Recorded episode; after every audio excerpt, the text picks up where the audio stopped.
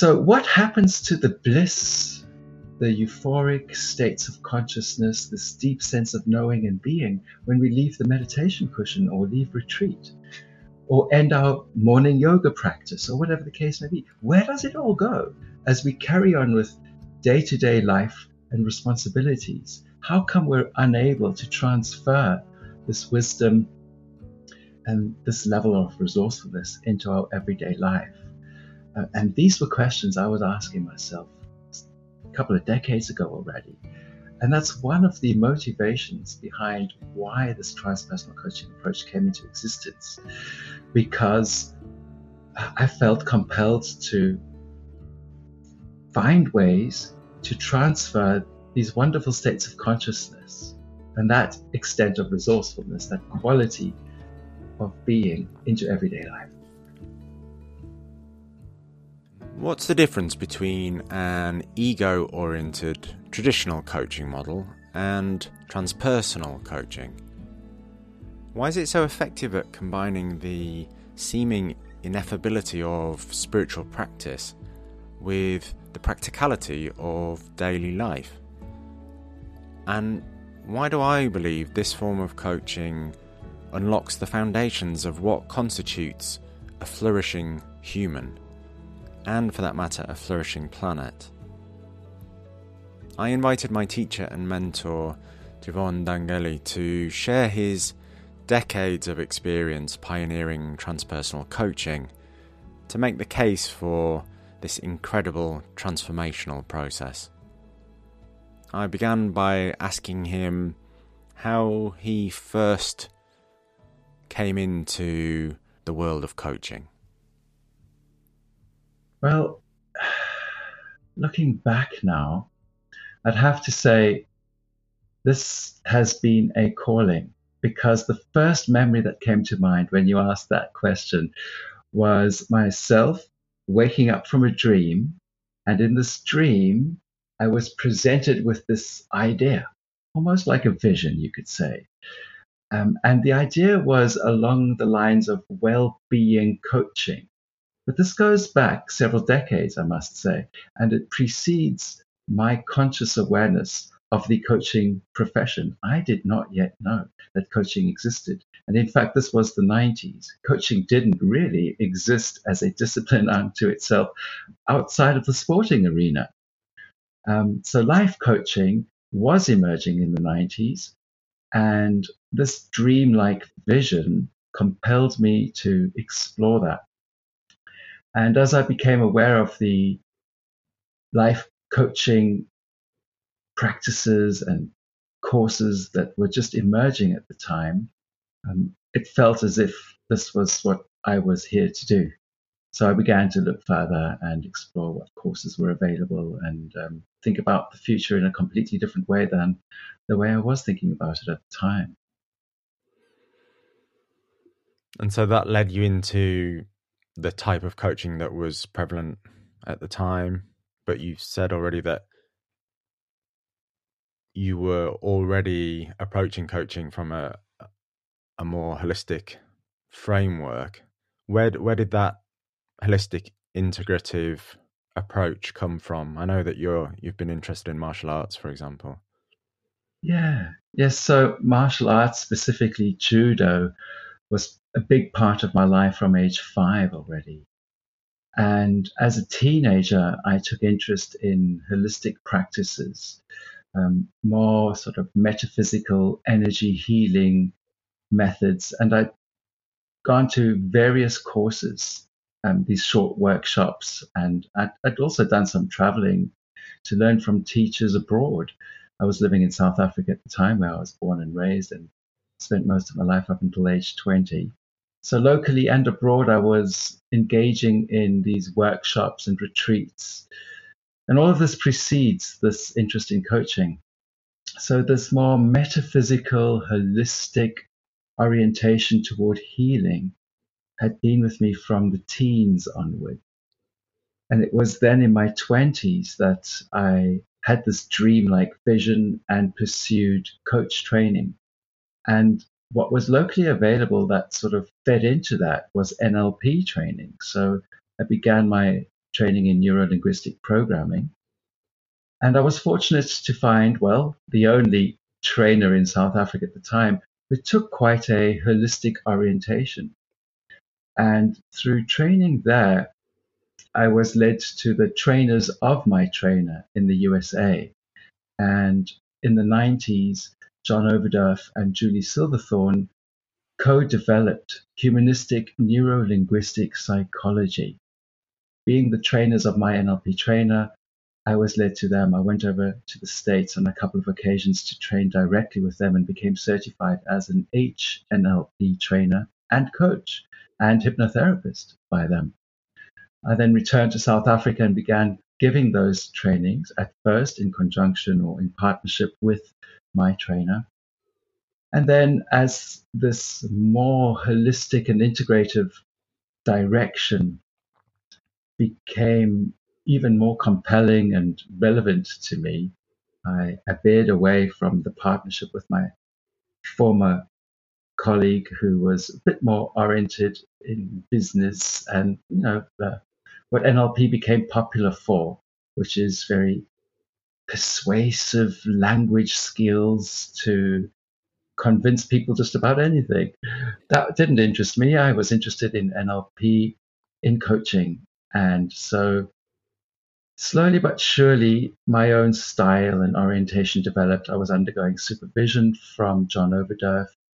And this progressively led toward the development of what became known as the authentic self empowerment approach.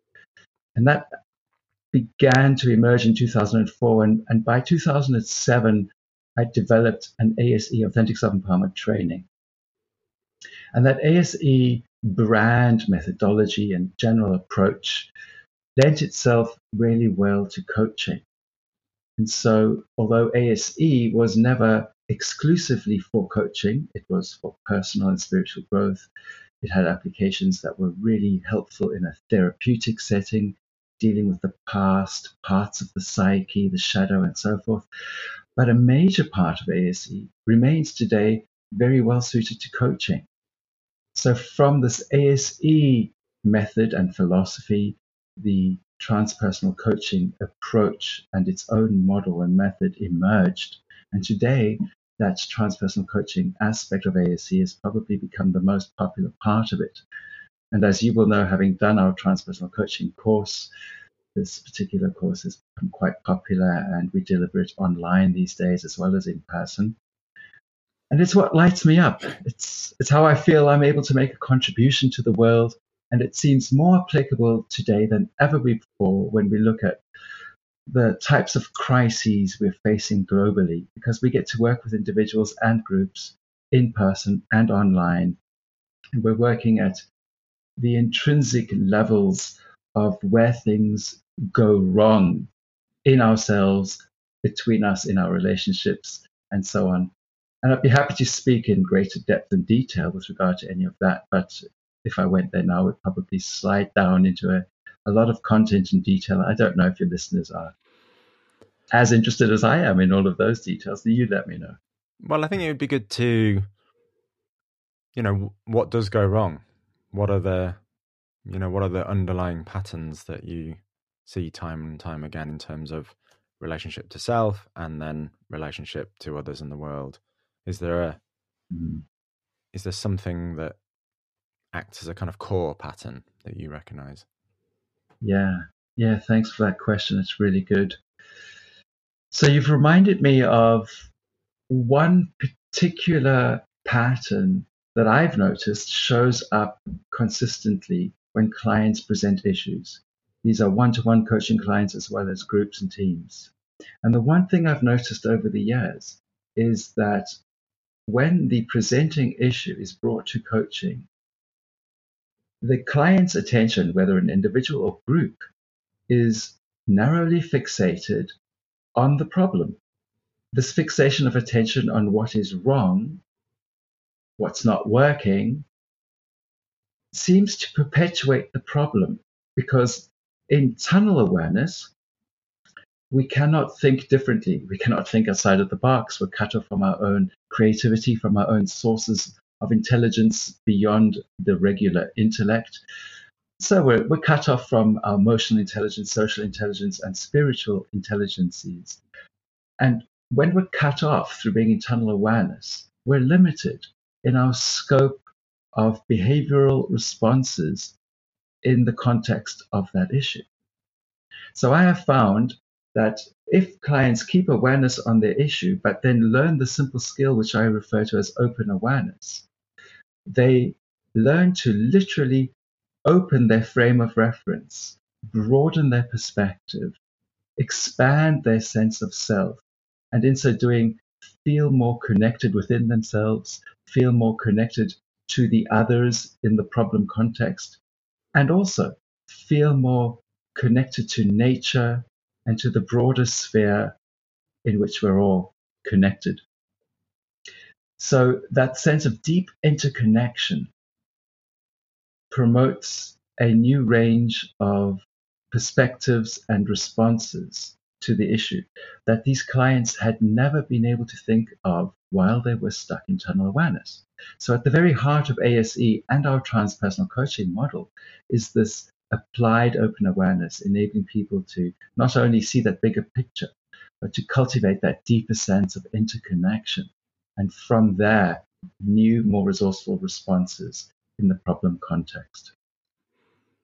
I think that's really interesting in terms of, you know, the language you use there that a client may have been unable to think of prior to experiencing this expanded sense of self through open awareness. And I think for me, that's the kind of crux of the problem that tunnel awareness is predominantly a conceptual thinking mode, and open awareness is predominantly a being mode. Yeah. And from being, you know, wider thinking can happen, wider doing can happen, more creative emergence can occur. But this fixation with this narrow bandwidth, which is nearly always uh, at the cognitive, conceptual, cognitive behavioral level, is this this trap everyone seems to find themselves in. Yes, yes. And then we think it's normal because everybody around us is operating in that way. And of course, as we as a society become even more habituated into using online media, specifically smartphones and all these little gadgets that keep attention fixated, we're entraining our consciousness into this narrow bandwidth, as you say. And then we go around as digital zombies, cut off from ourselves, cut off from each other, cut off from nature. And of course, in that sense of separation, being cut off, we're destructive to ourselves, to each other, and to nature. And this is at the heart of all the problems that we face in the world. All the wars, our destruction to the environment, um, our own personal issues in which we do not care for ourselves in optimal ways, it's because of that narrow bandwidth. And as, as we become ever more reliant on digital devices to do the thinking for us, so too do we perpetuate that problem.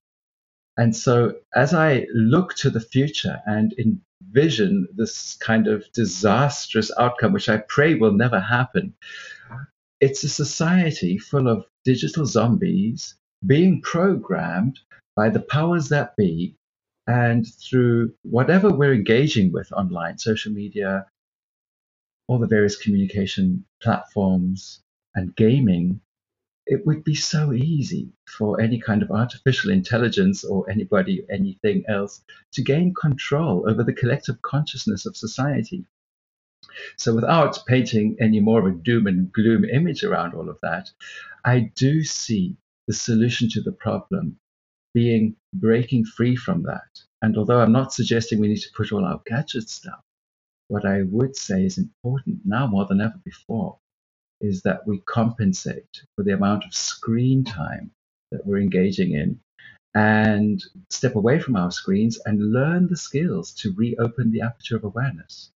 And part of our transpersonal coaching approach is a skill set, applied open awareness as a skill set to engage in simple movement and breath practices that enable people to reconnect to that broader spectrum of self and to go into nature to be in nature. But when nature's not immediately available, how to use imagery and metaphors of nature in conjunction with these open awareness skills to cultivate that sense of deeper connection to self, to others, and to cosmos. Um, so I, I, see that as not only a, a nice thing to do at meditation retreats or in our own private practice, but as an essential if we as a society are going to flourish in the future. Yeah, I agree completely. It seems to me that it's the foundation on which any change has any chance of occurring. You know, I've been involved in in the ecological movement for 15 years or so through permaculture and um, permaculture is capable of great things and lots of um, change has occurred through the practice of permaculture and permaculture design in the world. But also, what I've recognized more and more acutely, and particularly over the last kind of five ish years, is the amount of stuff that people bring to permaculture. You know, you bring your state of consciousness to permaculture. So if you're still stuck in that tunnel awareness, in a fixated narrow bandwidth, and you're still self-identified as as only the thinker, um, and you don't have a practice or an experience really of your deeper self, your larger expanded self, your connected self, then you you stuck in the same tape loop as everyone else. Really, we're just and something like permaculture or any kind of ecological movement or uh, or activism just descends into this divisive, you know, tribal warfare. And so I've come to see you know, ecological or social activism as essentially being very surface level without this work underpinning it, without this process of transpersonal awareness, of um, really deeply reconnecting with self with a capital S. And so I, I agree with you in that sense. I mean, do you have you had experience of of that yourself in terms of you know, I, I, know you're particularly interested in environmental things as well, and you've done some work with permaculture projects in the past. Uh, I'd yeah. be interested to hear your your take on that. Yeah, well, I absolutely agree with you on that front. If if individuals and groups are not engaging in a practice that promotes and cultivates that deeper sense of, of being an interconnected being and a vital part of this whole, recognizing that everything we do affects the whole. If, if you don't have an embodied knowing of that fact, then I think any well meaning measure, such as environmental activism coming from a more superficial level of, well, we should do this because if we don't, there are these consequences. And it's all just up here, it's heady. So these cerebral cognitive ideas and the collective consensus that we might share, there's, there's a strong energy there and it might drive constructive behavior. But I think it will fall short in terms of sustainability because the motivation isn't coming from a deeper down source. And if we as a group could sit and tap into that deeper source together, we'd be able to co create another quality of motivation that would drive more nuanced behaviors that I believe will therefore be more sustainable because we know at a deeper level why we're doing what we're doing, which in turn keeps us inspired and energized to keep doing that. As opposed to, yeah, I was once part of this green group and, and we did something good, but it fell apart because of all the disagreements and the hierarchies and protocols and so forth. And, and invariably and very sadly, such groups do frequently fall apart at government level and at community level too, and within organizations. Because, well, it's like sustainable has become a buzzword. Green is a trend, and everybody wants to be part of that just because it's sort of the thing you do these days, but not because of why we should really be doing it. It's an imperative for us to take action. I, want to say immediate action if we think about the environment and, and the issues that we're facing today. So we can't just all go, we need to take action and, and, and jump in and do something. We need to tune into why, the big why we need to take action and allow ourselves to be inspired and motivated by that. And that big why comes about through stillness, through interbeing, through engaging in practices, preferably in nature or with nature as a source of inspiration, and allow something to emerge through us and with nature as a stakeholder and participant in the process, then we're going to tap into that deeper level of motivation that I'm trying to refer to here. And I think then we're going to find truly sustainable ways forward. Well, that sounds wonderful. And I'll play devil's advocate for a minute there and say, sounds great, but what are the practical steps to that? And I think that's maybe where the notion of coaching comes in because there's something about coaching as opposed to,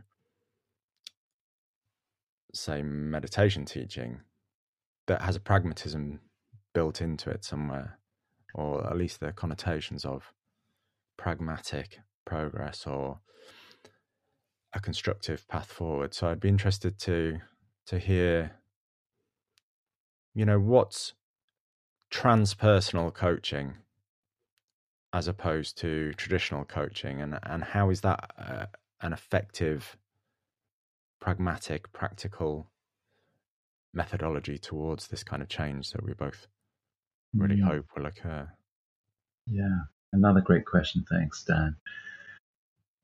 So, the transpersonal coaching approach would be to enable these clients, individuals or groups, to have their own direct experience of something that feels meaningful and purposeful to them, individually or collectively.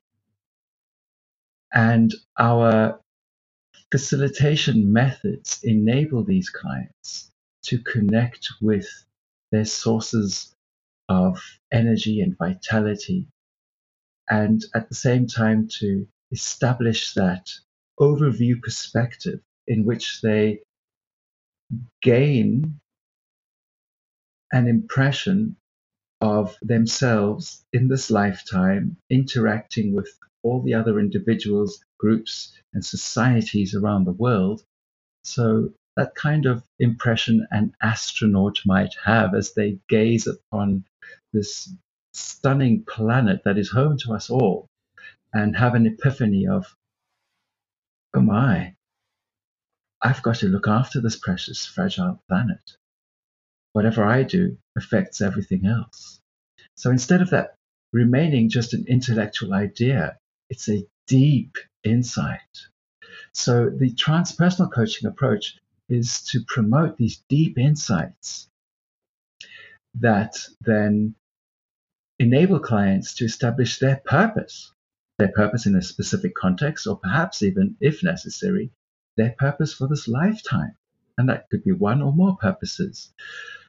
And once clients are connected to that and they realize what it is, the continued coaching process would then enable those clients to take ownership of that purpose, to understand why it's meaningful to them, how they can take action on that, how they can embody it fully and integrate it into the suitable context of their life, taking actionable steps, purpose driven, actionable steps.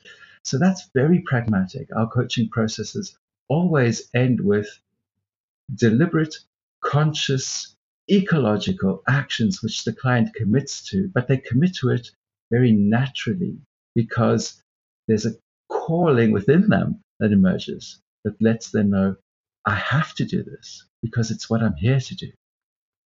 And that doesn't mean they stop everything else they were doing before. It just becomes a deeper intrinsic motivation that inspires them going forward. Yeah, and it's that shift from the willpower of I ought to or we ought to to just willingness because it's it's your calling like you say there's there's just a, a natural rhythm and a flow to that that's guiding you forwards into action without any mm, effort or with minimum yeah. Yeah. It's when our own personal will becomes infused with and inspired by the will of the universe, you could say, call it what you want, that greater will with a capital W that seems to be, depending on our metaphysical position, the will of nature, the will that makes nature grow and continue growing despite what we do to her. Um, and I think nature is one of our best, if not our very best, example of, of this greater will um, because what it will invariably aim to do and eventually succeed at, unless we annihilate it completely, which is a terrible thought, in any case, it will continue to grow. And if we if we identify ourselves closely as aspects of nature, just the same way trees and everything else that grows is an aspect of nature, then we can take inspiration from that and we can utilize that inspiration and wisdom in all areas of life. Yeah, absolutely. I th- I think that's crucial as well. That you know, recognizing oneself as nature, rather than um, establishing a benign relationship with nature. You know, there's a mm. there's a phrase um, you know work with nature not against is a is a kind of maxim in permaculture but actually that's been transmuted by um, a Californian permaculture teacher called Penny Livingston Stark who who mm, has changed that phraseology to say we are nature working. Yes. Work as nature. Yeah, yeah. and that that can be and always is an intellectual understanding but like you say it's the felt experience of that. It's that deep embodied insight where we start to have a daily felt sense that we are nature. There is no intrinsic difference there. And that then allows behavior change to be a natural process rather than a a forced process because why would you act against your own best interests because you are the same as the whole of life? Yeah absolutely. And it's tunnel awareness that prohibits that awareness and that inclination and that's why i was going on about the issue of tunnel awareness and how digital media instills tunnel awareness in our consciousness and why we need to take measures to counteract that today more than ever before, returning to our true nature. And uh, I, I, think this is absolutely crucial and, and, needs to be implemented at all levels in, in how we live our lives and in how we run our businesses and govern our countries. So uh, that's how important it feels to me, anyway. Yeah, absolutely, and me. So let's. I'm interested just to draw out some of the differences again and some of the similarities between what we might call a traditional coaching model. So maybe a, a goal oriented um, coaching model and a transpersonal coaching model. Um, and give you a little bit of license to be to critique, shall we say, in a friendly manner, um, uh, some traditional coaching models, and and to just ex- explain to me and to listeners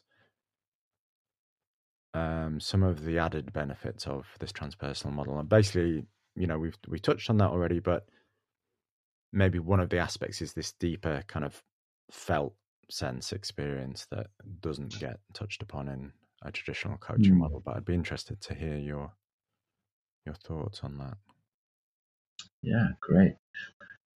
So, in my knowledge and experience, more traditional forms of coaching, um, as applied in life coaching, business coaching, executive coaching contexts, is very much ego driven. It's about defining a goal that is compelling to the ego, what the individual self finds important, or what that particular business or organization wants to achieve. And then those traditional coaches would go about coaching those individuals and groups to achieve those goals, to identify obstacles along the way, to establish resources to overcome those obstacles in pursuit of these particular ego based goals. And even if a more noble orientation was pursued, it's like, okay, let's let's not be greedy now. We know that's not the way to be in this day and age. Let's think about how what I'm going to do is going to have a positive impact. It's still eliciting the ego and its frame of reference to define and describe what is important to that individual or group and and to work on that ego based level. And this is this kind of superficial or fake sustainability that we referred to before. It's popular to consider others and the environment these days. So, okay, let's give that some consideration. But it's just an ego strategy.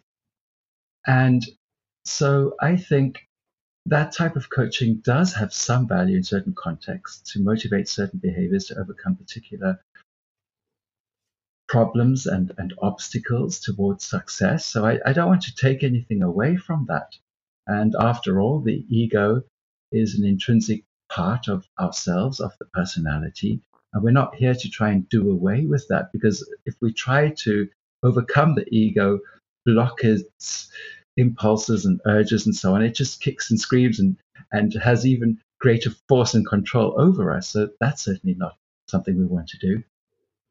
However, the transpersonal orientation would in turn enable clients to identify this particular desire is coming from the ego and it's important to that part of the self for these reasons and I see that and that's okay.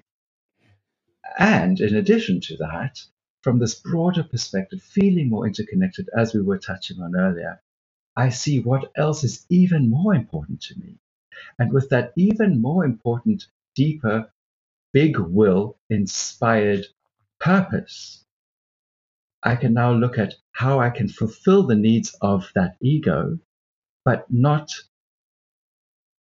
be inspired by ego to do so, but rather from this broader sense of being and this is where it becomes somewhat ineffable for me in any case. The words become difficult to describe what that broader, more interconnected perspective and state is like.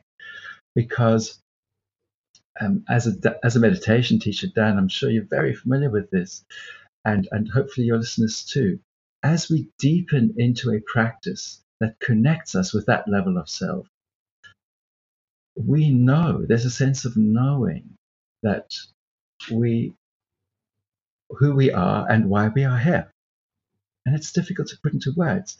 But then, as the transpersonal coach connects us with that and then starts to bring those transpersonal coaching questions into the session, it enables the clients to pin down what these abstract and ineffable states of consciousness mean to us and how they are applicable. That then informs how we want to approach anything in any particular scenario. And if the client has brought a problem to the coaching, then it gets channeled into that problem context. How do we deal with that? So it's to work with ego. Ego is part of the team, but this larger sense of self is an underpinning part of the team too. It's the part that's never a part of the self. And it's the part that identifies all the other parts, parts that have come into existence through emotional events in our personal history, troubles in childhood, disturbances in life that have developed defense mechanisms, and all the different parts that make up the psyche. We get to see how all of this has come into existence from this broader perspective that I'm referring to. We get to hold space compassionately for all these parts of ourselves, which in turn promotes integration of these parts. And when all these parts are integrated, they get to play for the same team, as opposed to being in conflict with each other, creating confusion and fragmentation in ourselves that leads to destructive behaviors. So, this transpersonal coaching approach, which I'm referring to, is all about integrating parts, creating coherence and alignment with a broader purpose that satisfies ego but is not limited to ego. So I hope I've begun to kind of tease apart the difference between conventional ego based coaching and our transpersonal orientation that transcends the ego. Yeah, that was great. Thank you. I, I really like the fact that it's a this and approach as well. That you know, for example, if we, you know, there's lots of close correlates between um, the kinds of practices we engage in, in in transpersonal coaching and, for example, meditation teaching. So there's you know, open awareness is a, an expanded state of consciousness that one might access on one's own, you know, sat on the cushion meditating. Um, and a lot of westernized uh, modern uh, mindfulness techniques are deconstructive. So you know this this reassurance that you're giving that we're not dismantling the ego, we're just recalibrating the balance as to where the ego fits in into the whole. Um, and for me, that you know, you're talking about this expanded state of being able to observe all the parts and and hold space compassionately for all the parts. Well, I think that process in itself, when we experience resting in being, a that's a real felt experience. You can have a very tangible felt experience of what it is just to be without an agenda, without a need to control or defend or all of the activity that the ego is responsible for. Then then novelty can emerge from that. And I think that's what's so interesting. So there's a there's a healing and an integrating process going on, um, and there's a loosening of fixed conditioning and patterns of behavior and thought. But there's also this um, what you talk about often this this liminal space, and that's where emergence arises from creativity, novelty, and I think again coming back to the the crises we see in the world. You know, Nicholas Janni, who's a, a transpersonal coach who I admire greatly, talks about you know the processes c- coming into being is I'm here, I'm available, to you and to the world. And I have no idea what's going to emerge. So that's the liminality aspect. But there is now space for something new to emerge. And we so desperately need that, don't we? In terms of, again, to bring it back to the, the pragmatic,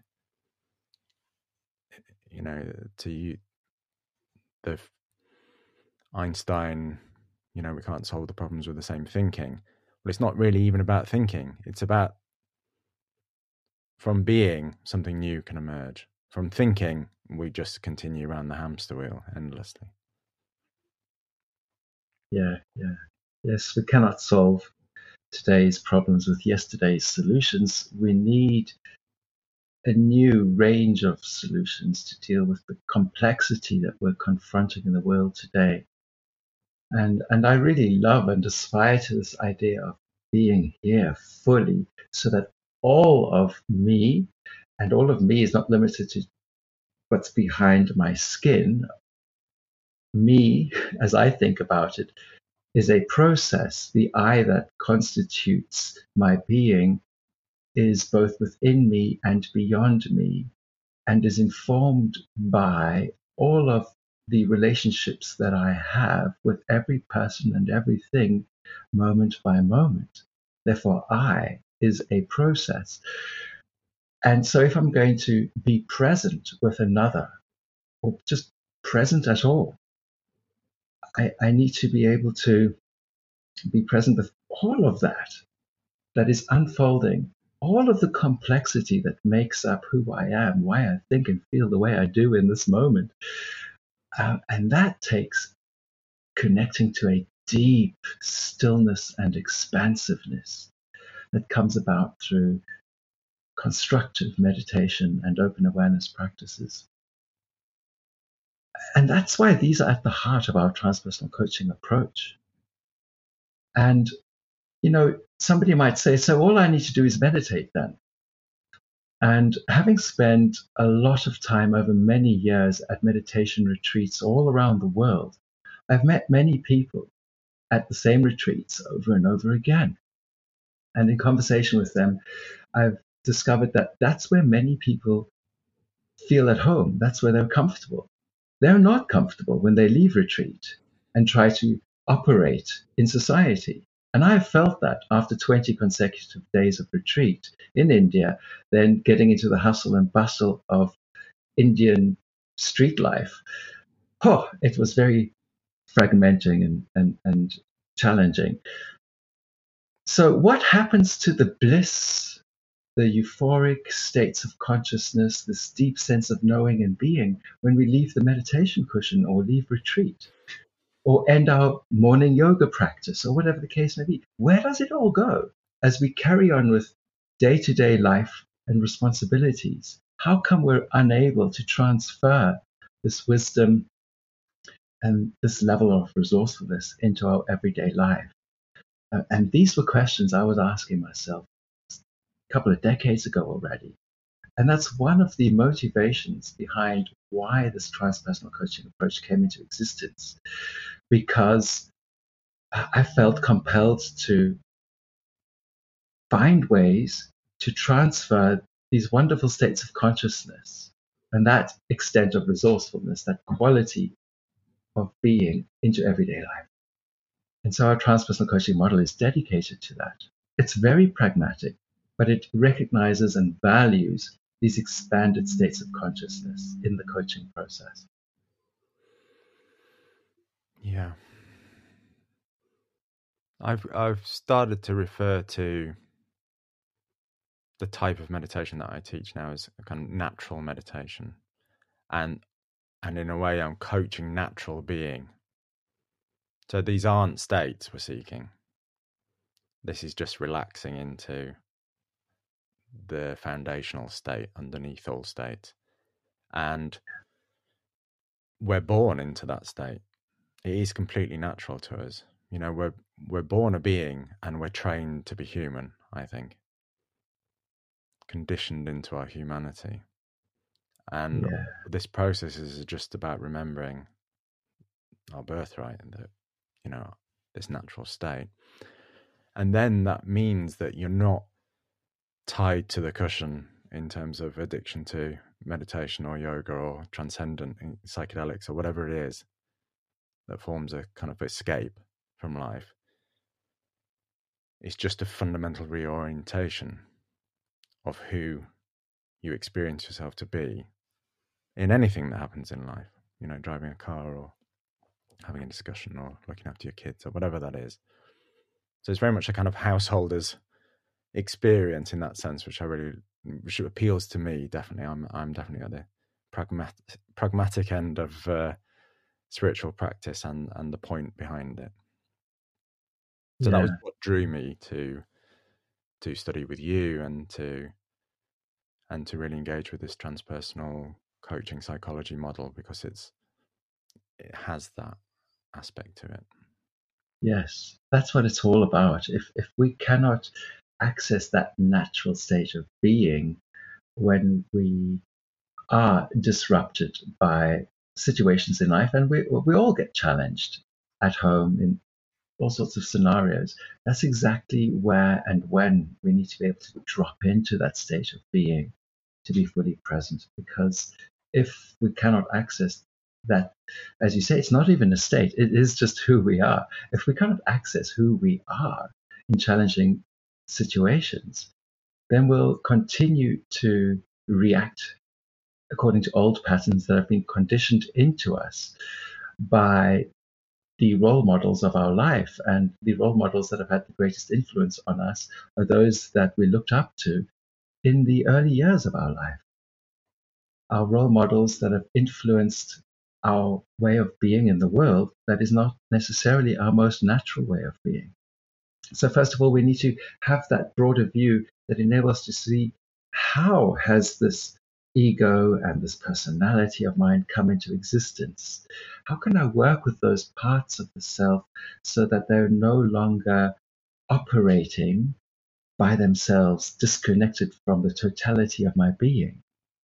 So, while I completely agree with you, we need to be able to access being. I think an important part of that is to also do the work that enables us to identify the parts of the self that are disconnected from the whole, and then to um, as Gabor Mate would say, a compassionate inquiry. That's his method. Yeah. And what we say is hold space compassionately for the parts that we have identified. They do need to be identified. We then need to hold space in a manner that promotes integration. Then entering into that being state naturally in problem scenarios or in challenges that we had never braced ourselves for, never expected, becomes achievable. Yeah. Because, you know, I believe for as long as we're living in this body on this planet, we will be confronted by problems and challenges. And I see them as tests, tests to check are we able to enter into that natural mode of being? Because if parts of ourselves continue to be triggered, there's still some work to be done. And that's exactly where transpersonal coaching comes in. Yeah. No, that's that's a very helpful clarification. And that process work is is ongoing, isn't it? So there's a retrospective aspect to that in terms of, you know, old conditioning, old stuck patterns, but there's also a moment to moment processing. So that's those tests that life presents on a day to day basis are in need of continuous processing. So whether that's actively by us or whether we create the conditions in which they can be processed. Um, for me, it's you talked a lot about stillness and space. Um, then the other part of that is movement and stuckness. And you know, life wants to move. Life moves, but our conditioning is quite stuck and this these parts of self can get stuck somehow um, either as separate entities or as held emotion in the body trauma in the body that that naturally would be released but we've has been kind of solidified into our system and i think that once you begin to trust this stillness and spaciousness this beingness as a safe island of stillness, of spaciousness, of presence, then there's almost a natural permission given to, and I agree with you. A coach's job is, you know, we is to help a client to begin to identify within themselves these parts of self which need integration. But that's almost like the the permission the cultivating, you know, if you think of it as a gardening metaphor, you know, we've created the good soil, and from that, we can just allow life to start to to grow and to move. Yes, yes, and I love that metaphor about cultivating the soil for growth and for transformation to happen. And, and that process of cultivation, I think, as you've rightly identified, requires ongoing work. And, and, and so some people have asked me, so really, is that what you're proposing? I need to do this ongoing work. Why can't I just live my life and be? So I said, well, give it a try. just try to be. And, and, and you'll find that if you don't do the practice that enables you to be fully who you are, as you are, without any triggered emotions and old patterns coming into the foreground and becoming the driver in those instances, that it's going to be difficult because, as well meaning as our primary caregivers might have been, and as, as fortunate as we may have been having grown up in an affluent country, neighborhood, circumstances, so the luckiest of the people on our planet, we could say, they too would have been confronted by challenges on the path. And because of a phenomenon understood in psychology as the negativity bias, these past experiences have a strong gravitational pull.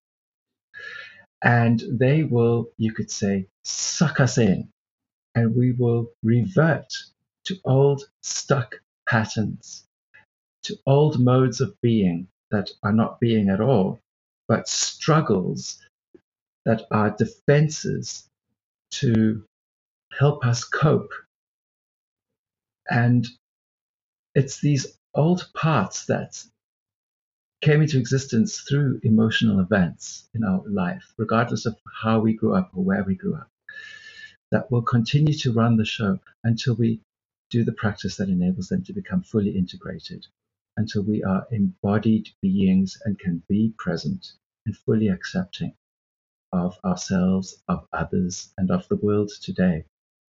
And I've always held that if, if you want to change yourself or another person or the world, you need to first be in full acceptance of the situation that you're facing. Because if you're not in full acceptance, you're in resistance to it. And while you're in resistance to it, you're in tunnel awareness and you're going to be reacting negatively. And you cannot be the solution to the problem when you're reacting based on those old negative patterns.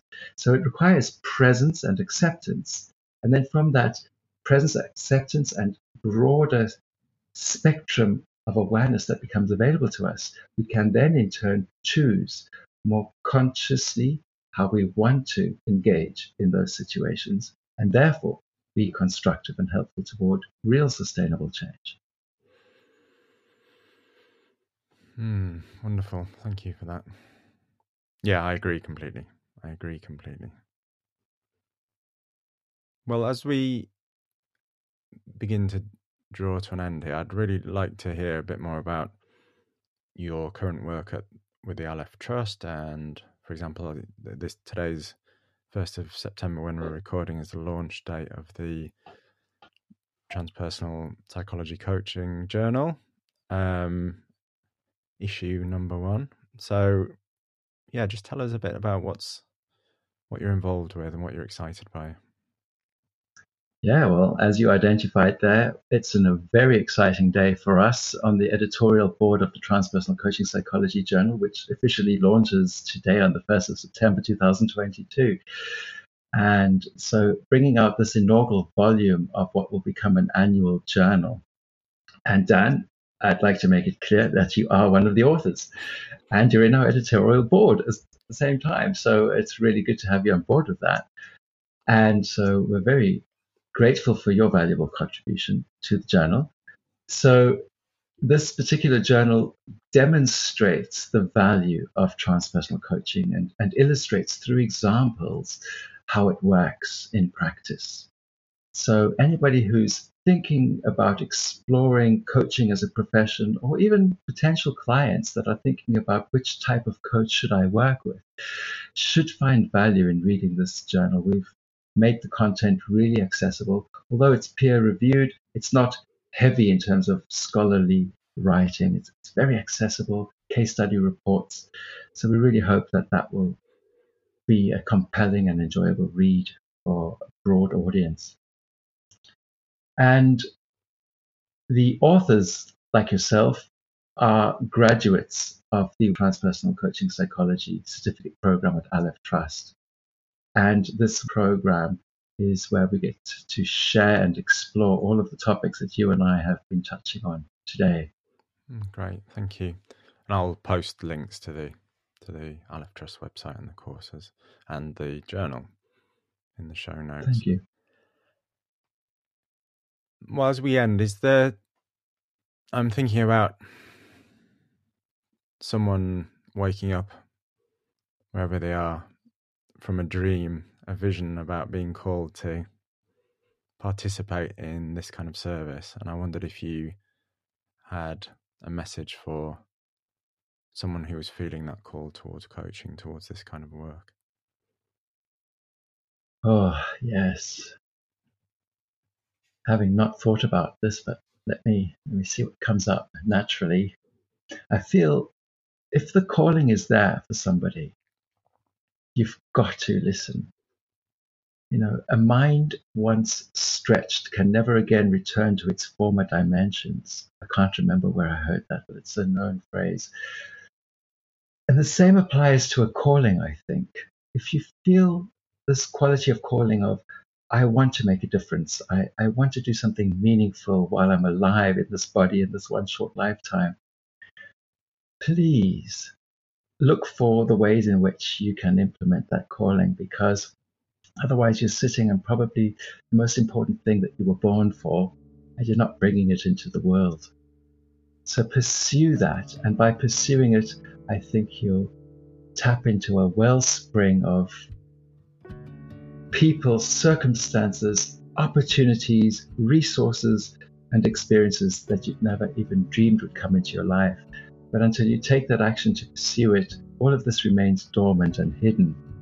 So take action and live in a state of being surprised and delighted at what every moment's going to bring forth. To find out more about Jevon and his work, please visit jevondangeli.com. That's J E V O N D A N G E L I.com. And to discover more about the transpersonal coaching training he offers and the new journal we discussed, please visit aleftrust.com. That's A L E F trust.com. I'm Dan McTiernan. I'm a transpersonal psychology coach and an embodied meditation teacher. And together with my wife Johanna, we run Earthbound, a coaching organisation working at the fertile edge between transpersonal psychology, embodiment, and permaculture. To find out more, please visit our website at earthbound.fi.